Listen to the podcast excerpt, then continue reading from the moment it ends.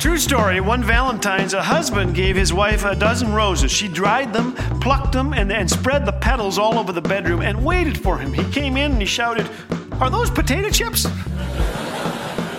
Thanks for joining us today. You're listening to Laugh Again with Phil Calloway. After twenty-five years of marriage, a farmer and his wife finally agreed to see a counselor. It took just minutes for the counselor to see how bad things were. He asked the husband, "What would you say has been the biggest problem in your marriage?" The husband replied, "Well, my wife's a lousy communicator. We can't even carry on an intelligent conversation. I want a divorce." "Do you have any grounds?" asked the counselor. Oh, oh yes, we do," replied the husband. "We have thirteen acres. "No, I, I mean, well, do you have a case?" "No, I don't have a case. We've always had a John Deere." "No, you don't understand," said the counselor. "Do you have a grudge?" The husband nodded his head. "Yeah," he replied. "That's where we parked the John Deere tractor." Ah, communication and guys. Most of us understand how important it is, but few of us are any good at it. And I've got to admit that my communication skills are at their lowest when my wife stands before me and asks, "Do you think I'm fat?" There is no correct answer. If you say no, it means yes. Yes means whoa. Sort of means absolutely. And if you laugh during any of your answers, you could go without a well-balanced meal for weeks. Nothing can get us into more trouble than our words. The Bible tells us that the tongue is like a fire. It can light stuff ablaze. And when we don't guard our tongue, hold on to them, our relationships get scorched to a crisp. So whether you're dating, married, or just trying to be a good friend, here are four surefire tips to keep you from singeing your relationships. Are you ready? Number one, try laughter. Don't laugh at people, laugh with them. It can restore, rebuild, and rejuvenate. Secondly, try kindness. I have yet to meet a guy who has slept on the couch for telling his wife that she looks beautiful, that he can't believe she married him.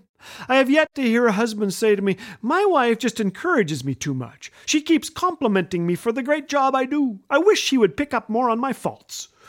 Friendships don't end over compliments. One of the shortest arguments my wife and I ever had was cut short because I interrupted to say, "I love you. I'll do better." I thought Ramona was going to have a heart attack.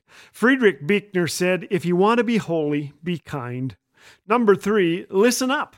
Knowing when to say nothing is fifty percent of tact and ninety percent of marriage, wrote Sydney Harris. Listening is not the same as waiting for a chance to speak. I do that. Listen closely before responding. Show interest. Ask questions. You'll never be short on friends. I say the dumbest things when I make assumptions, rather than listening and trying to understand where a friend is coming from. God gave us two ears and one mouth. Let's use them accordingly. Try laughter, try kindness, listen up, and number four, move first. I didn't say move out. I've often heard the words, "if he or she would just apologize first." But what if we made the first move? What if we broke the silence?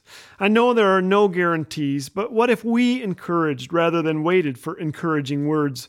First John four nineteen says, "We love because he first loved us." God didn't wait for us to apologize or love him. He first loved us. What if we humbled ourselves and made the first move? My prayer for you today is that you start small, with a simple act of kindness, a few words of encouragement, that you listen up and make the first move. And if my wife asks me if her new outfit makes her look a little chunky, I shall say, "Not a chance, babe. You look splendiferous." Hey, there's a word I think I'll use more often.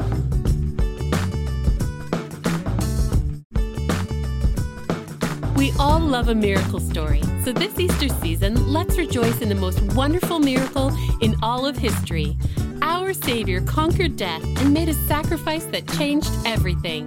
Because he is risen, we can enjoy an intimate relationship with God that will last forever. Isn't that a cause for celebration? Happy Easter! And remember, you can support this ministry of hope and joy at laugh again dot u s. Laugh Again, truth bringing laughter to life.